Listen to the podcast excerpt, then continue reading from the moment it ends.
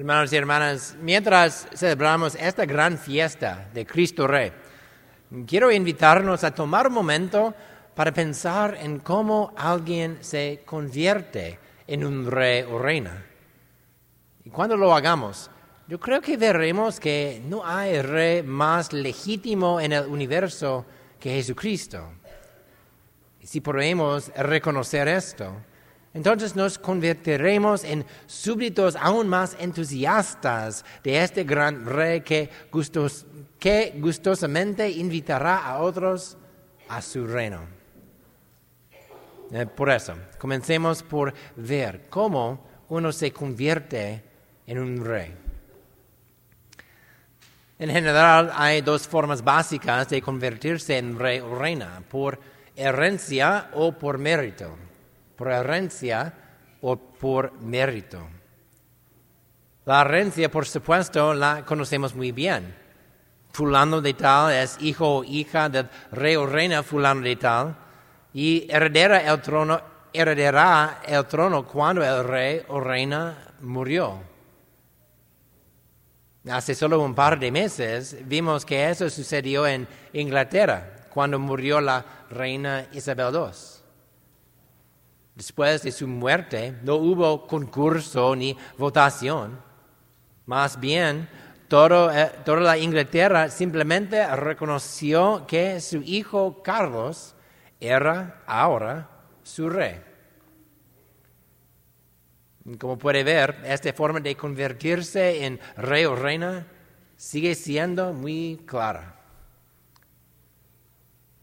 Y el camino del mérito para convertirse en rey o reina también es bastante claro, más quizás de lo que podríamos pensar inicialmente.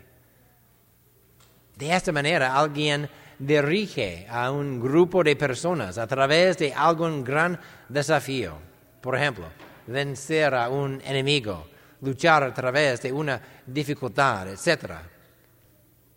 Para establecer a ese pueblo como un pueblo propio. Y luego el pueblo se vuelve para hacer de esa persona el líder, el rey o reina de ese pueblo recién establecido.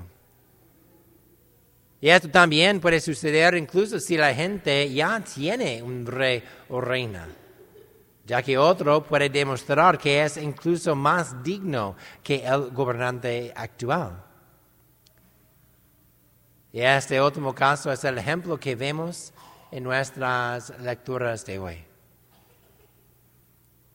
En nuestra primera lectura, escuchamos que el pueblo eligió David como su rey. Durante muchos años después de entrar a la tierra prometida, los israelitas no tenían rey sino que manejaban sus vidas a través de ancianos reconocidos y la adjudicación de sacerdotes y profetas. En un momento, sin embargo, se pusieron celosos de otras naciones que tenían reyes y exigieron un rey para ellos. El profeta Samuel quedó horrorizado ante la idea pues él sabía bien que era Dios quien había establecido a ese pueblo y que era Dios quien ya era su rey. Sin embargo, el pueblo insistió y por indicación de Dios, Samuel ungió a Saúl, un gran guerrero, para que fuera su primera rey. Y Saúl desagradó a Dios, sin embargo y por eso fue derribado en la batalla. Y su heredero directo, Jonathan, también murió en la batalla. Eso dejó a los israelitas sin un heredero directo para suceder a Saúl. Fue entonces cuando se volvieron hacia David. David era heredero indirecto de Saúl, ya que estaba casado a la hija de Saúl. Sin embargo, como escuchamos en la lectura de hoy, no fue por esta conexión que le pidieron a David que fuera su rey. Más bien, fue por su mérito. tú eres el que conducía a Israel, declararon los líderes de los israelitas. Por lo que acordaron con David que él sería su rey. En otras palabras, David demostró su habilidad para guiarlos y por eso lo eligieron para ser su rey.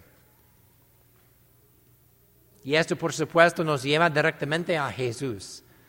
Y Jesús, como vemos, es rey tanto por herencia como por méritos. Por herencia, porque Él es del linaje del rey David. Puede leer el comienzo del Evangelio de Mateo para encontrar la genealogía de, cómo Jesús vino de la línea de David. Más aún, Jesús es rey porque Él es Hijo de Dios, la segunda persona de la Santísima Trinidad. Y esta herencia es más fuerte que la primera, ya que verdaderamente fue Dios Padre quien fue rey de los israelitas todo el tiempo. No obstante, Jesús también se ganó el reinado al enfrentarse en la batalla contra el pecado y la muerte. Y al vencerlos. En nuestra lectura del Evangelio, escuchamos nuevamente la historia familiar del malhechor crucificado con Jesús, reconociéndolo como rey, a pesar de que los demás allí no hicieran más que burlarse de él. Este hombre no reconoció la herencia de Jesús, sino su mérito.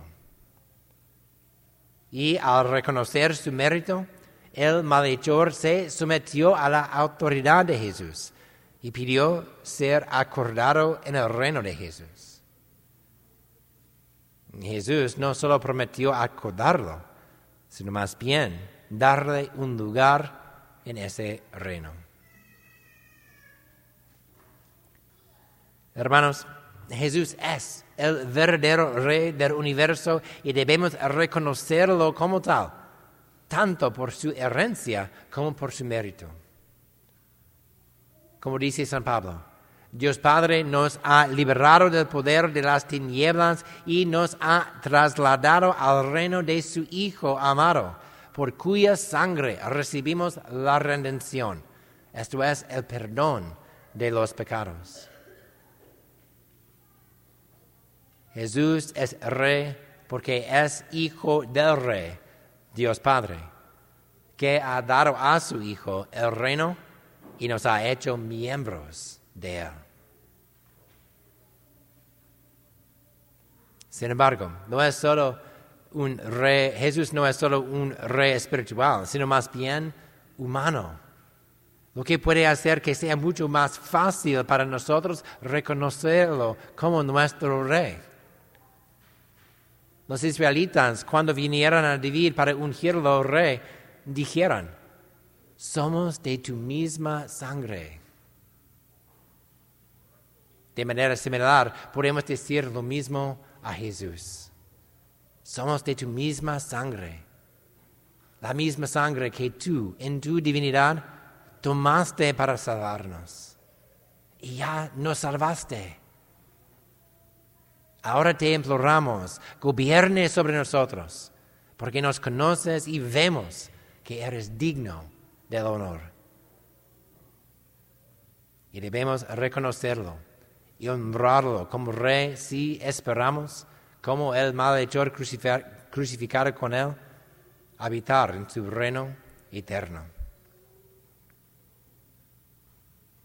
Por eso, ¿cómo hacemos esto? humillándonos ante Él, humillándonos ante Él. Como vimos en la lectura del Evangelio, cada uno de los diferentes grupos que rodeaban a Jesús en su crucifixión se burlaron de Él por no ser el rey que pensaban que debería ser. Los gobernantes se burlaron, los soldados se burlaron, y el malhechor lo injurió. Finalmente, el otro malhechor habla. Y él dice la verdad sobre la situación, que es un signo de humildad. Hablando del otro malhechor dice, nosotros justamente recibimos el pago de lo que hicimos. Pero este, ningún mal ha hecho. Entonces reconoce a Jesús como rey y se somete a él, rogándole su favor cuando venga a su reino. Interesante. Después de no dar respuesta a los demás en la escena, Jesús responde al que humildemente se sometió a él y le promete un lugar en el paraíso. Hermanos y hermanas, Jesús es nuestro verdadero y digno Rey. Por nuestro bautismo estamos unidos a Él y somos destinatarios de su promesa de ser acogidos en su reino, que Él mismo llama paraíso. Por nuestro humilde servicio a nuestro Rey, retenemos esa promesa hasta que se cumpla. No olvidemos, sin embargo, que el, el reino de Jesús está abierto a todos. Por lo tanto, aclamémoslo valientemente como rey en todo lo que pensamos, lo decimos y hacemos. Para que muchos otros sean destinatarios de su promesa también. Y al hacerlo, encontraremos que nuestros corazones y nuestra comunidad están cada vez más listos para aclamarlo cuando regrese. Viva Cristo Rey.